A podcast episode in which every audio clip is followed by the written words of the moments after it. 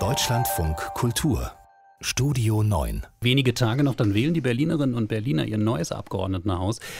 Ich rufe jetzt ein großes Streitthema der Berliner Politik auf, den Verkehr und damit hier an dieser Stelle die Fronten schon mal klar sind. Ich fahre jeden Tag meine 18 Kilometer Arbeitsweg mit einem alten, klapprigen Hollandrad. Äh, Nana, du bist ja dann bestimmt die Fraktion SUV.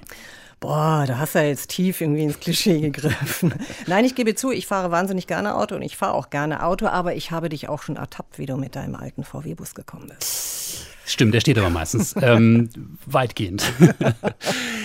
Wir haben eine kleine Zusammenfassung, ne? Die hat uns ähm, Dieter genau, Nürnberger haben, gemacht. Die hat uns Dieter Nürnberger gemacht und er hat eine wirklich entscheidende Frage gestellt. Wie viel Verkehrswende verträgt die Hauptstadt?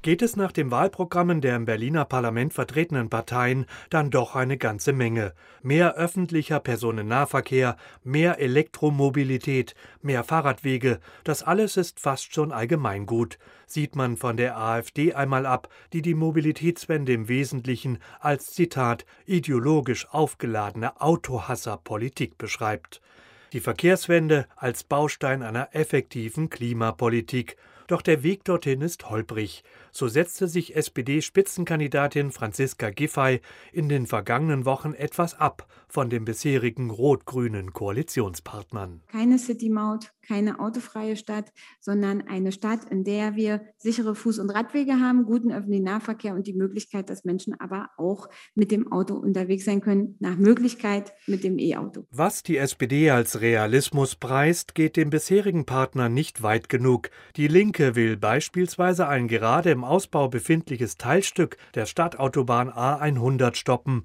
die Grünen zumindest nicht mehr darüber hinaus planen und bauen.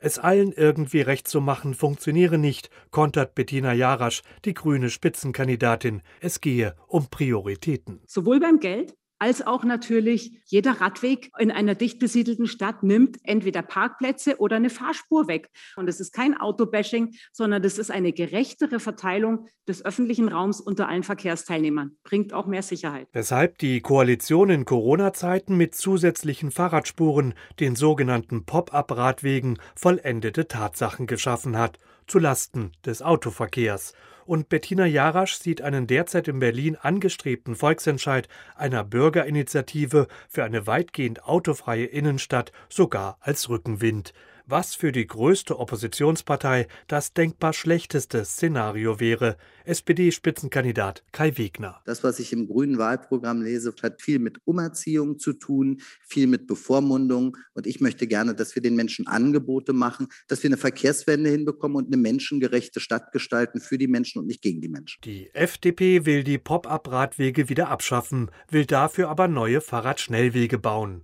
Rot-Rot-Grün hat in den vergangenen fünf Jahren zumindest wichtige Teile eines bundesweit viel beachteten Mobilitätsgesetzes verabschiedet, welches dem ÖPNV, dem Fuß- und Radverkehr Priorität einräumen soll.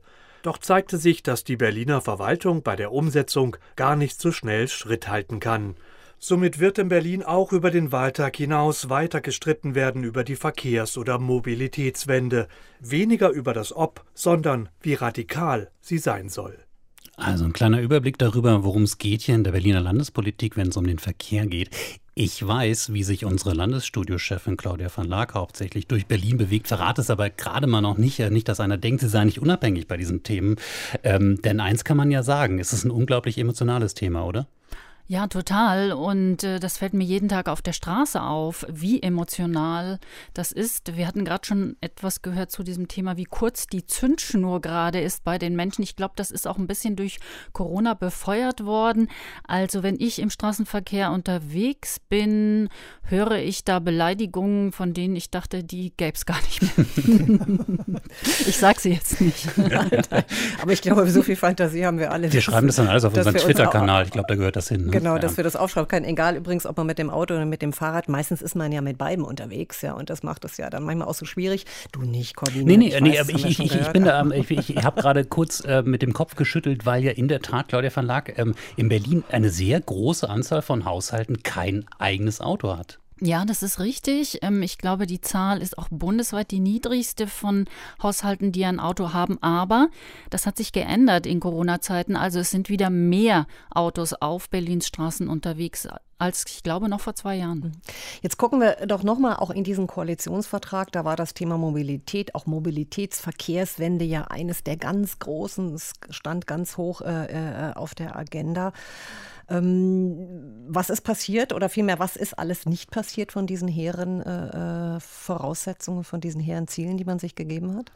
Ja, das Problem ist ein bisschen, dass ähm, die rot-rot-grüne Koalition, die hat sich ja sehr viel vorgenommen in diesem Bereich. Also Stichwort Mobilitätsgesetz, das erste überhaupt bundesweit. Und ähm, um eine Stadt, die wirklich 30, 40 Jahre lang wirklich nur als autogerechte Stadt gebaut wurde, umzubauen, das geht nicht so schnell. Und ich glaube, ähm, da waren auch die Koalitionäre selber verblüfft oder hatten einfach einen höheren Anspruch, das, was sie wollten, schneller auf die Straße zu bringen. Und ich glaube, das ist das große Problem. Also es gibt diese Gesetze, aber von dem, was Rot-Rot-Grün vorhatte, sieht man nicht viel oder man merkt nicht viel, man fühlt nicht viel. Also ich nenne ein Beispiel.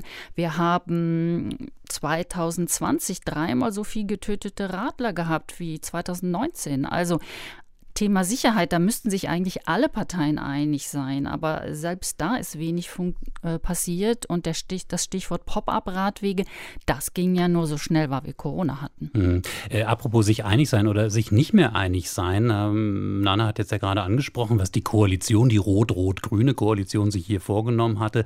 Klang vorhin schon so ein bisschen an. Die Berliner SPD, jetzt unter der Führung von Franziska Giffey, scheint da ja so ein bisschen andere Wege wieder zu betonen, ein bisschen mehr aufs Auto zu setzen. Ich könnte jetzt mal böse aus meiner ähm, Holland-Fahrradperspektive sagen, geht die SPD jetzt wieder eher so in Richtung 70er Jahre autogerechte Stadt? Überspitzt formuliert ja, ähm, wobei Franziska Giffer immer sagt, ja, aber das E-Auto, aber das löst das Problem natürlich nicht. Also wir haben da ein Verteilungsproblem, ein Flächenproblem. Die Straße ist nun mal nur x Meter breit und ich muss als Politikerin, als Politiker entscheiden, wie viele von diesen zehn Metern äh, gebe ich dem Auto, wie viele gebe ich dem Bus äh, und wie viel gebe ich den Fußgängern und den Fahrradfahrern. Also das ist eine klare Entscheidung. Und mein Gefühl ist, dass sich da SPD und CDU, vielleicht auch ein bisschen FDP, die positioniert sich noch stärker als Autofahrerpartei, da so ein bisschen drumrum drücken. Die reden sehr viel von Konsens und alle gemeinsam. Aber das geht ja im Verkehr nicht. Aber weil Sie gerade, äh, Claudia von Lack, auch gesagt haben, man spürt so wenig äh, von dieser Verkehrswende. Sicher, das dauert alles lang, bis diese Gesetze auch umgesetzt werden. Aber was man natürlich schon sieht, ist zum Beispiel Stichwort Friedrichstraße, also autofreie Friedrichstraße, zumindest ein Teilstück bis Ende Oktober. Und ich glaube, wir sind uns da alle einig, ähm, äh, ob wir da jetzt mit dem Fahrrad oder zu Fuß unterwegs sind. Das ist eine ganz schön triste Veranstaltung. Ja, das ist richtig. Wobei, wenn ich das jetzt wiederum mit Paris vergleiche, ist das gar nicht so ein paar Meter Friedrichstraße. Straße. Paris unter einer sozialdemokratischen Bürgermeisterin, ja, ne, die genau. das sehr vorantreibt, dass genau. das autofrei wird. Ich würde auch mein Minderheitenvotum hier abgeben. Die Friedrichstraße war auch vorher mit Autoverkehr schon eher trist und das war ja vielleicht so der, der etwas unbeholfene Versuch, ähm, da ein bisschen Leben reinzubringen. Mal gucken, wie es sich entwickelt. Aber ähm, ich finde, äh, mit, mit, Blick auf die Stadtbevölkerung, das vielleicht nochmal interessant, wie Ihre Einschätzung da ist. Ähm, ist das so ein klassischer Konflikt? Ähm, die Innenstadtbewohnerinnen, Bewohner, die natürlich am liebsten weniger Autos haben und die, die vom Rande hereinkommen und hereinkommen müssen und dann eben natürlich vor allem aufs Auto setzen?